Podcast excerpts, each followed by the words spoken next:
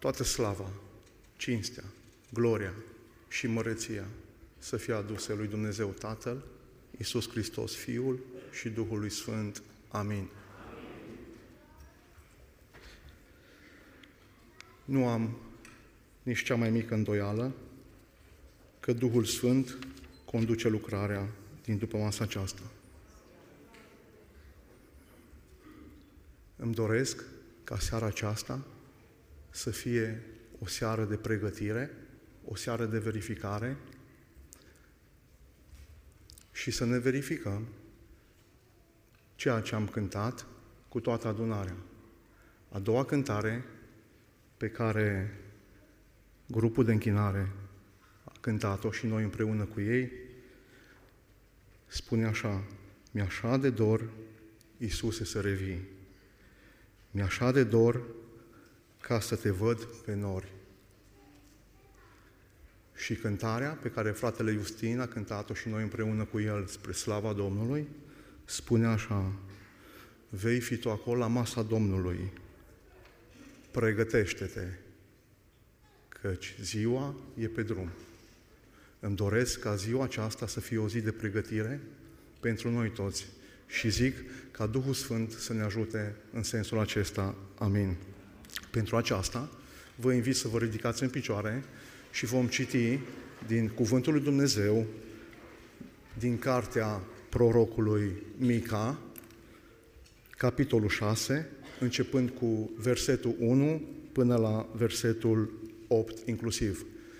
Cartea prorocului Mica, capitolul 6, începând cu versetul 1 până la versetul 8 inclusiv, pagina Sfânta Scriptură, 898. Ascultați, dar ce zice Domnul, scoală-te, judecă-te înaintea munților și dealurilor și dealurile să-ți audă glasul. Ascultați, munți, pricina Domnului și luați aminte, temelitari ale pământului. Căci Domnul are o judecată cu poporul său și vrea să se judece cu Israel. Poporul meu, ce ți-am făcut și cu ce te-am mostenit? Răspundem, căci te-am scos din țara Egiptului, te-am izbăvit din casa robiei și am trimis înaintea ta pe Moise, Aron și Maria. Poporul meu, aduți aminte ce plănuia Balac, împăratul Moabului, și ce a răspuns Balam, fiul lui Beor. Și ce s-a întâmplat din Sitim până la Gilgal, ca să cunoști binefacerile Domnului? Cu ce voi întâmpina pe Domnul și cu ce mă voi pleca înaintea Dumnezeului celui preanalt? Îl voi întâmpina oare cu arde de tot, cu viței de un an?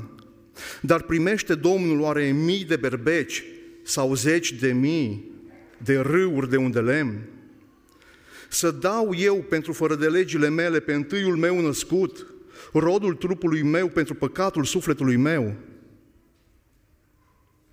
Ți s-a arătat, omule, ce este bine și ce alta cere Domnul de la tine, decât să faci dreptate, să iubești mila și să umbli smerit cu Dumnezeul tău. Amin. Amin. Vă rog să reocupați locurile.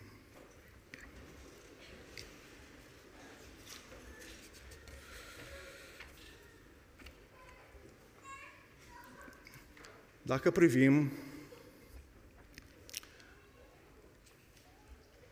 imaginea, scena din pasajul pe care l-am citit, seamănă cu o sală de judecată.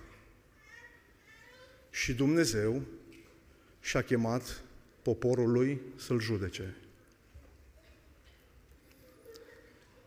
Fie că vrem, fie că nu vrem, dar sunt sigur că mai toți vrem ca într-o zi să ne întâlnim cu Domnul, chiar și cei ce nu vor să se întâlnească cu El, într-o zi vor sta înaintea scaunului de domnie a lui Hristos.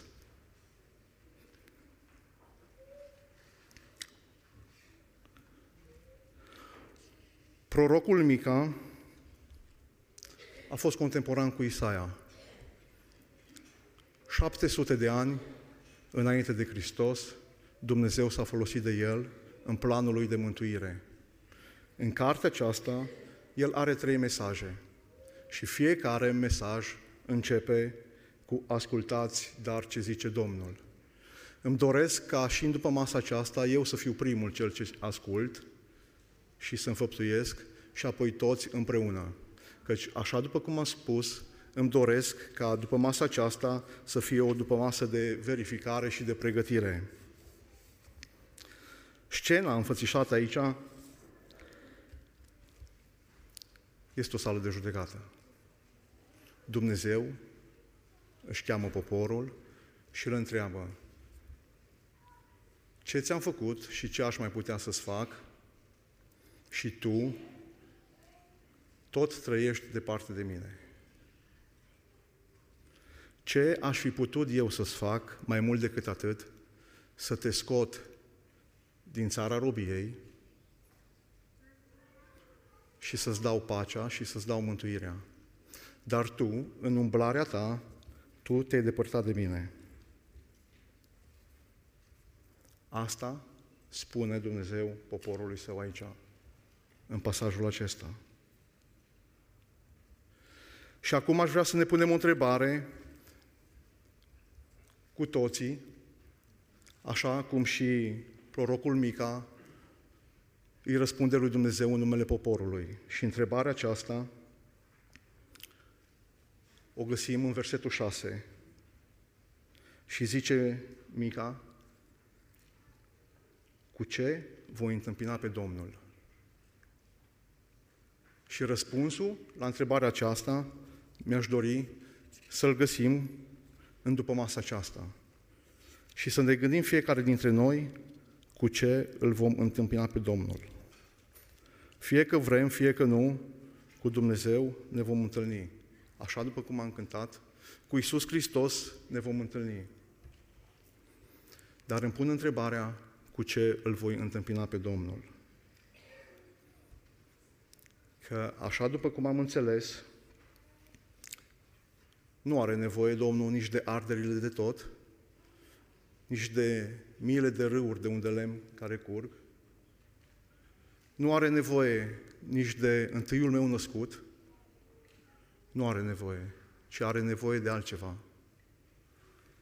Deși poate că ni s-ar pare demodat și nepotrivit mesajul pe care Mica îl spune, în versetul 8, unde spune așa, ți s-a arătat omule ce este bine și ce alta cere Domnul de la tine decât să faci dreptate, să iubești mila și să umbli smerit cu Dumnezeul tău. Întrebarea aceasta o pune Mica cu 700 de ani înainte de Isus Hristos. Și Isus Hristos, aceeași lucrul reamintește și e de actualitate și astăzi și Duhul Sfânt, mă rog, ca să ne conștientizeze pe noi. Dacă mic a spus atunci lucrul acesta, Domnul Iisus, în Matei 23, cu versetul 3, spune așa, Voi lăsați nefăcute cele mai însemnate lucruri din lege, adică cele mai importante lucruri din lege, voi le lăsați nefăcute, spune Domnul Iisus, Matei 23, cu versetul 3.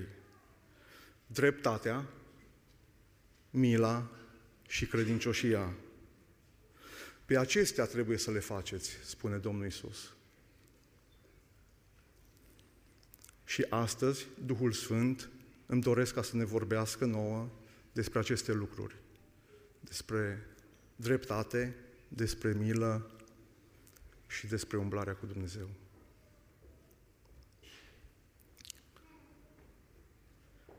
Orice creștin trebuie să țină seama și cont de aceste lucruri. Orice creștin care se consideră răscumpărat de Dumnezeu și se numește creștin, trebuie să aibă în vedere aceste lucruri. Conduita noastră exterioară, să faci dreptate, conduita noastră exterioară, să faci dreptate, caracterul nostru, să iubești mila și părtășia noastră personală cu Dumnezeu, să umbli smerit cu Dumnezeul tău. Și zic ca Domnul să ne ajute. Să privim fiecare la noi, că aceste lucruri țin doar de noi. Eu să fac dreptate în dreptul meu. Eu să iubesc mila și eu să umblu smerit cu Dumnezeul meu. Este ceva personal. Este ceva ce mă privește pe mine în dreptul meu și te privește pe tine în dreptul tău. Verifică-ți conduita. Aș vrea să verificăm purtarea noastră și să vedem cum trăim. Dumnezeu ne cere să-i tratăm pe alții așa cum am vrea și noi să fim tratați. Și Domnul Iisus, în Matei, capitolul 7, cu versetul 12, spune Tot ce voiți voi să vă facă vouă oamenii, faceți-le și voi la fel, căci în aceasta sunt cuprinse legea și prorocii. Fie că este vorba de afacerile noastre, fie că este vorba de locul de muncă, fie că este vorba de școală, fie că este vorba de relația cu vecinii, fie că este vorba de relația între oameni, chiar și între noi, frați răscumpărați de Iisus Hristos. Trebuie să ne verificăm conduita. Trebuie să ne verificăm purtarea noastră și să vedem dacă suntem oameni drepți. Trebuie să privim la noi și să vedem ce se vede la exterior. Cum mă port eu? Cum vorbesc eu?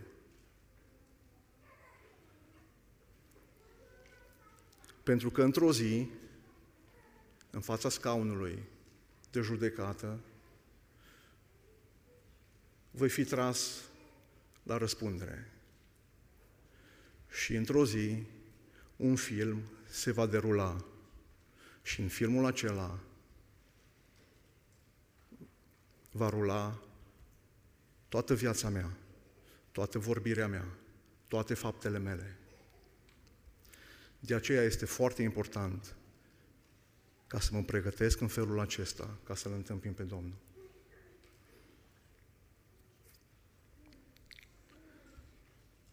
Ar trebui să ne punem următoarea întrebare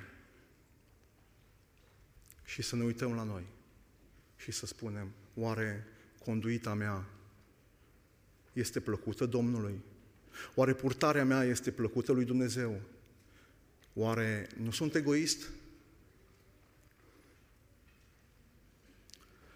Oare nu sunt răutăcios? Oare sunt cinstit?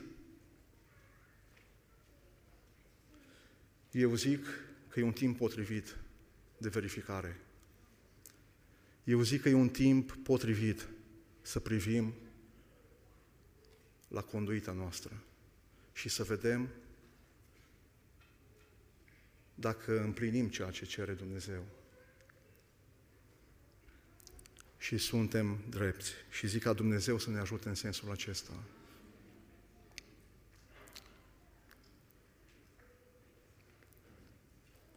Pentru că umblarea noastră trebuie să fie dreaptă și trebuie să fim drepți și corecți în relația noastră cu cei de lângă noi. Samuel l-a mustrat pe Saul și i-a spus, după ce i-a bătut și i-a, pe amalecit și i-a cotropit, de ce nu i-a ucis așa cum îi spusese Domnul? Și de ce nu a omorât toate animalele? Și de ce i-a lăsat să trăiască? Și spune Samuel în 1 Samuel 15 cu 22, ascultarea face mai mult decât jerfele. Și păzirea cuvântului său face mai mult decât grăsimea berbecilor. Da, Dumnezeu nu este interesat de jertfele noastre în sensul acesta. Dumnezeu nu este interesat de religia noastră. Dumnezeu nu este interesat că eu sunt nelipsit de la adunare. Și Dumnezeu este interesat dacă eu caut să fiu drept și să fac dreptate. Dacă eu iubesc mila, verifică-ți conduita. Uită-te la purtarea ta și eu la mea și zic ca Dumnezeu să ne ajute să îndreptăm ce avem de îndreptat. Căci asta îi place lui Dumnezeu. Doamne ajută-ne!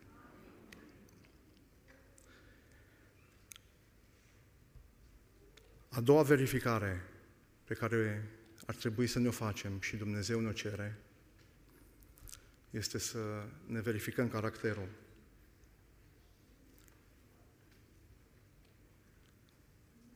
Nu să avem milă, ne cere Dumnezeu, ci ne spune să iubim mila, mai mult decât avea milă, să iubești mila. Dumnezeu nu își cere o nevastă, o soție, ci spune să o iubești. Exact așa e și cu mila. Nu doar să o ai, trebuie să o iubești. Și dacă o iubești, înseamnă că o practici. Dacă iubești mila și practici mila, înseamnă că caracterul tău se aseamănă cu caracterul lui Dumnezeu. Pentru că așa cum spune Domnul Isus, așa spune și Mica, Dumnezeul nostru este un Dumnezeu al milei, binecuvântat să fie numele Lui. El este un Dumnezeu al milei și mila face parte din caracterul Lui. În timp ce dreptatea este ceva ce se vede la exterior, prin conduita ta, prin purtarea ta, mila este ceva din interior. Mila este ceva ce nu se vede cu ochiul liber. Mila este ceva ce este în tine.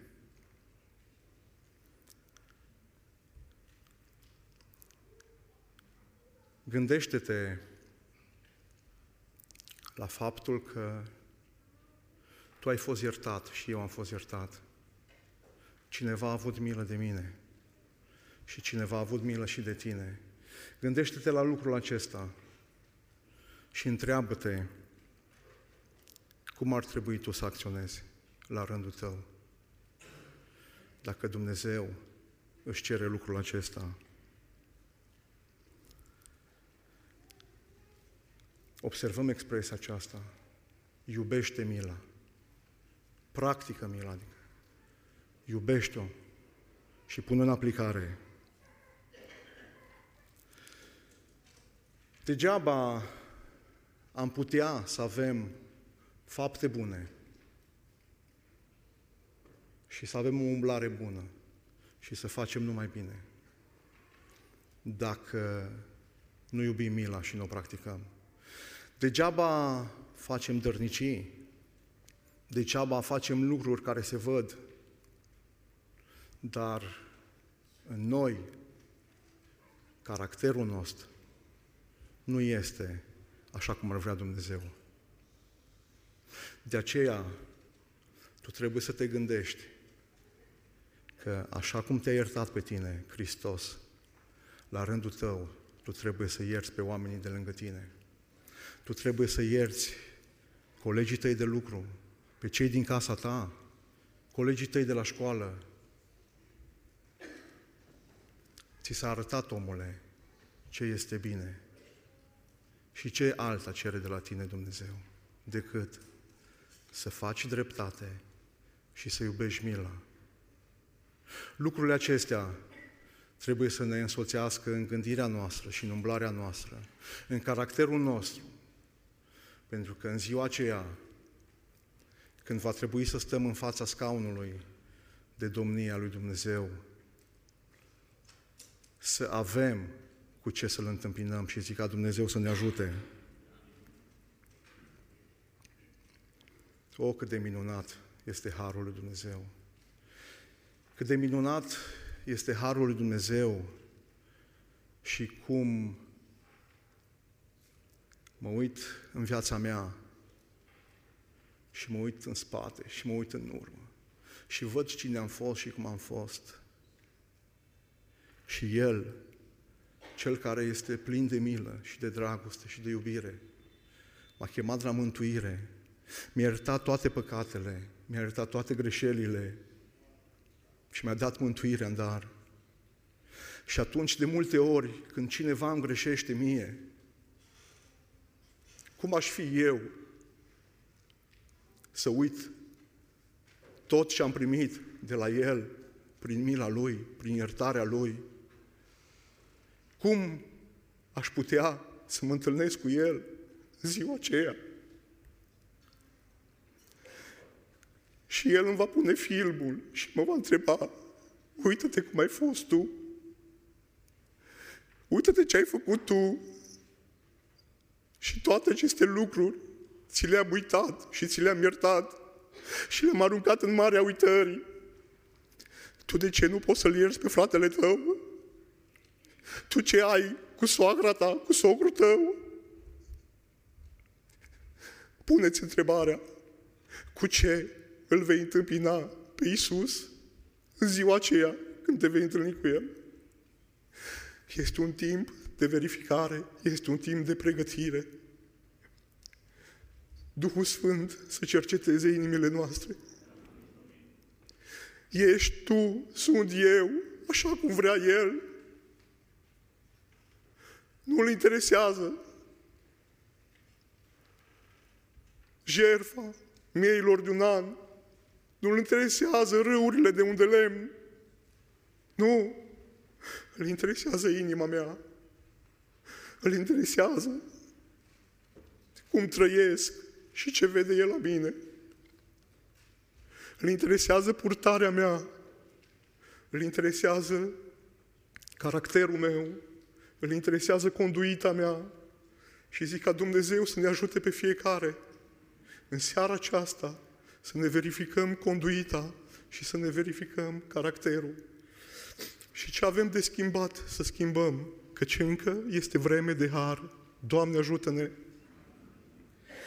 Iar al treilea lucru pe care ne-l cere Dumnezeu, în versetul 8, ți s-a arătat, omule, ce este bine și ce alta cere Domnul de la tine. Nimic altceva decât acestea. Tu să faci dreptate, tu să iubești mila și tu, personal, despre mine, despre tine este vorba personal, să umbli smerit cu Dumnezeul tău, să umbli smerit cu Dumnezeul tău.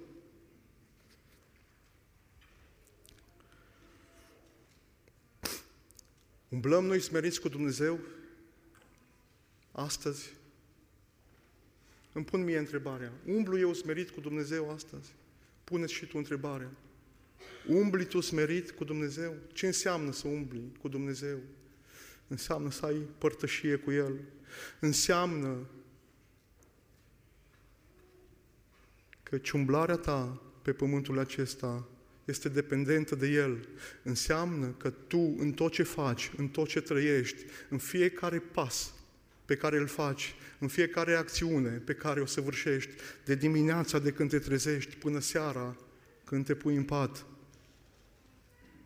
este că El este ajutorul tău. Este că tu îți pui încrederea toată în El, că tu, ca și om, nu poți să faci nimica. Ai o părtășie permanentă cu El. Dacă conduita noastră, umblarea noastră este ceva ce este la exterior și toată lumea vede faptele noastre pe care le facem, vorbirea noastră. Caracterul nostru este ceva ce este din interior. Și Dumnezeu cunoaște lucrul acesta. Părtășia noastră este ceva ce noi avem cu Tatăl, cu Dumnezeu. Umplarea noastră în smerenie este ceva ce are în vedere relația mea cu Dumnezeu. Este ceva ce are în vedere umplarea mea zilnică cu Domnul meu și Dumnezeul meu, Mântuitorul meu.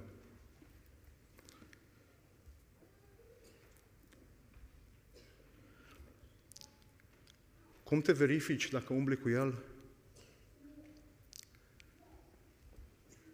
Dacă depinzi de El în toate, dacă crezi că tot ce ești, ești datorită Lui, dacă crezi că tot ce ai, nu ai prin puterile tale și prin iscusința ta, ci datorită Lui, asta este verificarea, că umbli cu El. Dacă în fiecare zi stai de vorbă cu El și îi mulțumești pentru tot ce a făcut pentru tine, asta este verificarea dacă umbli cu El. Și zic ca Dumnezeu să ne ajute pe toți. Ceea ce e foarte important și să înțelegem lucrul acesta, Dumnezeu ne cere să umblăm smeriți cu El.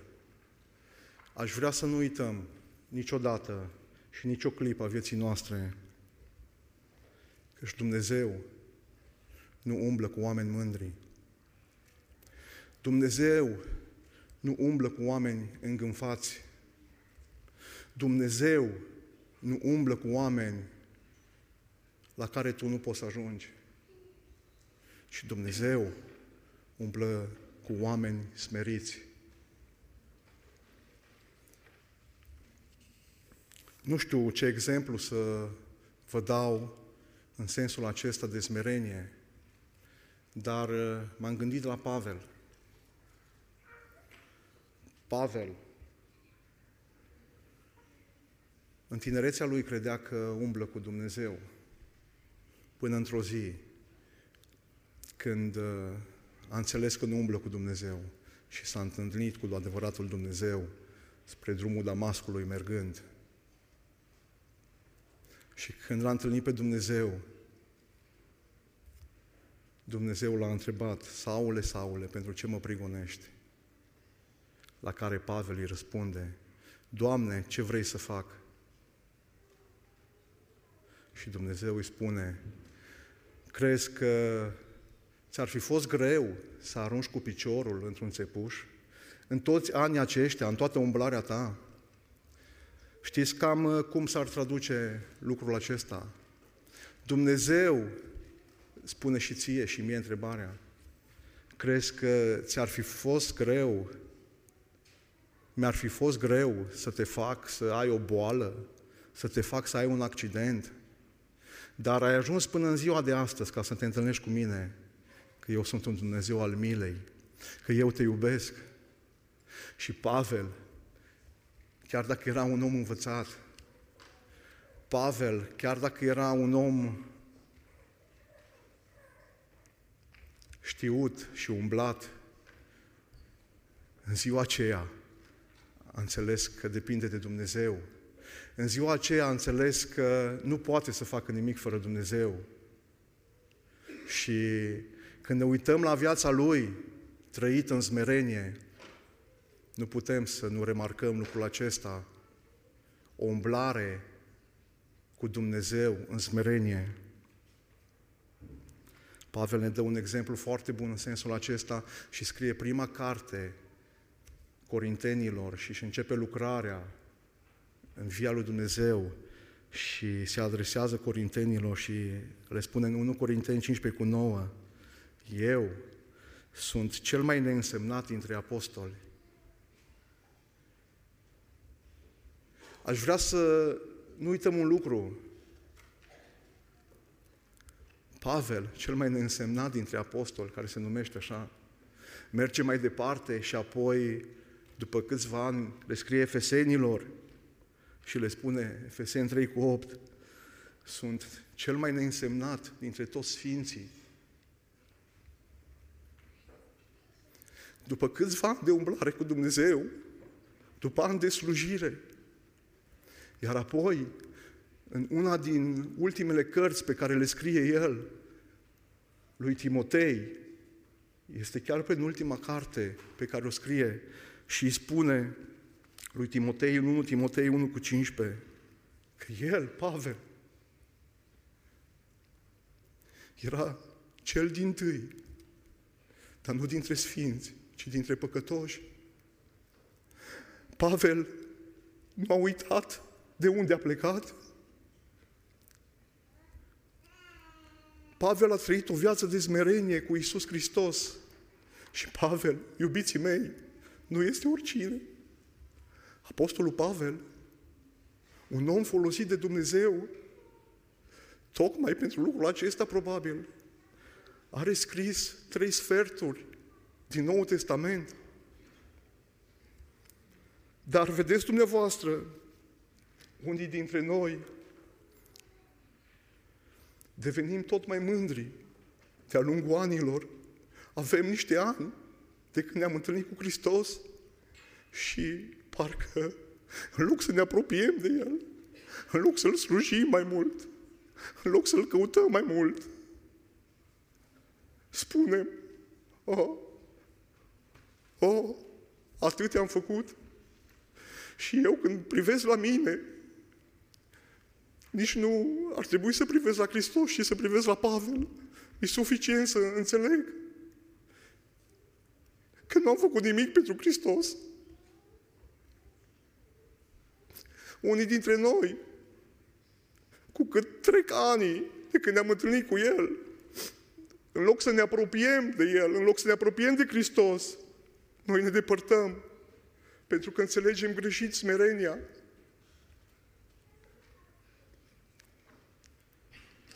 Pentru că nu înțelegem așa cum ar vrea El, ci din contră,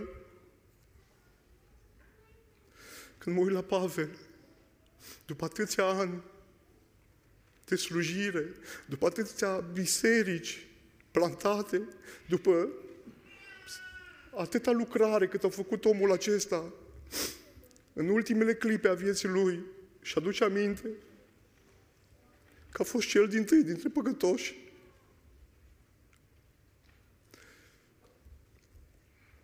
Asta se cheamă smerenie. Când vorbesc despre smerenie, am o poezie care îmi place așa de mult.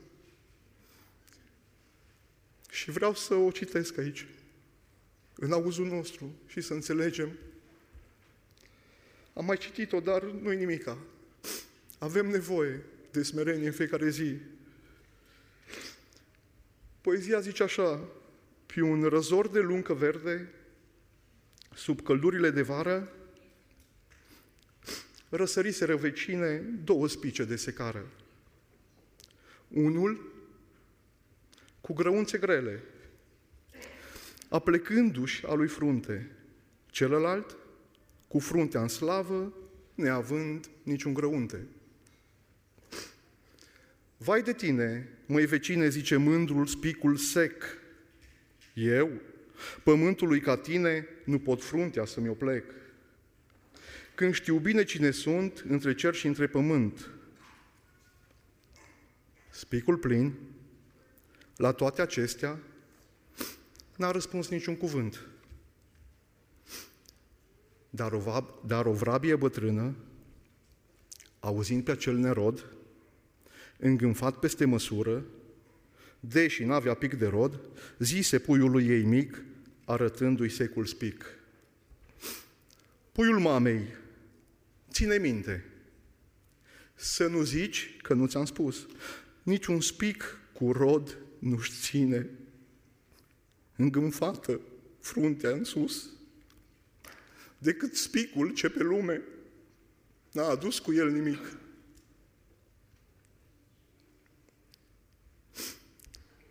Oare ce cere Dumnezeu de la noi? Smerenie? Milă? Dreptate? Cu lucrurile acestea trebuie să-L întâmpinăm pe El. Așa cum zice mic aici, cu ce voi întâmpina pe Domnul?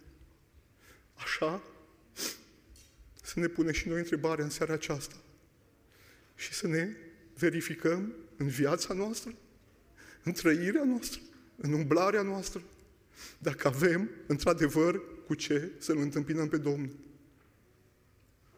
Este vreme de har. Este vreme binecuvântată. Atâta vreme cât încă se mai poate spune astăzi, avem un timp, dar ziua de mâine nu este a noastră. Zic ca Dumnezeu să ne ajute și să înțelegem ceea ce cere Dumnezeu de la noi. De aceea trebuie să ne analizăm viața noastră, trăirea noastră. În Geneza îl găsim pe Enoch.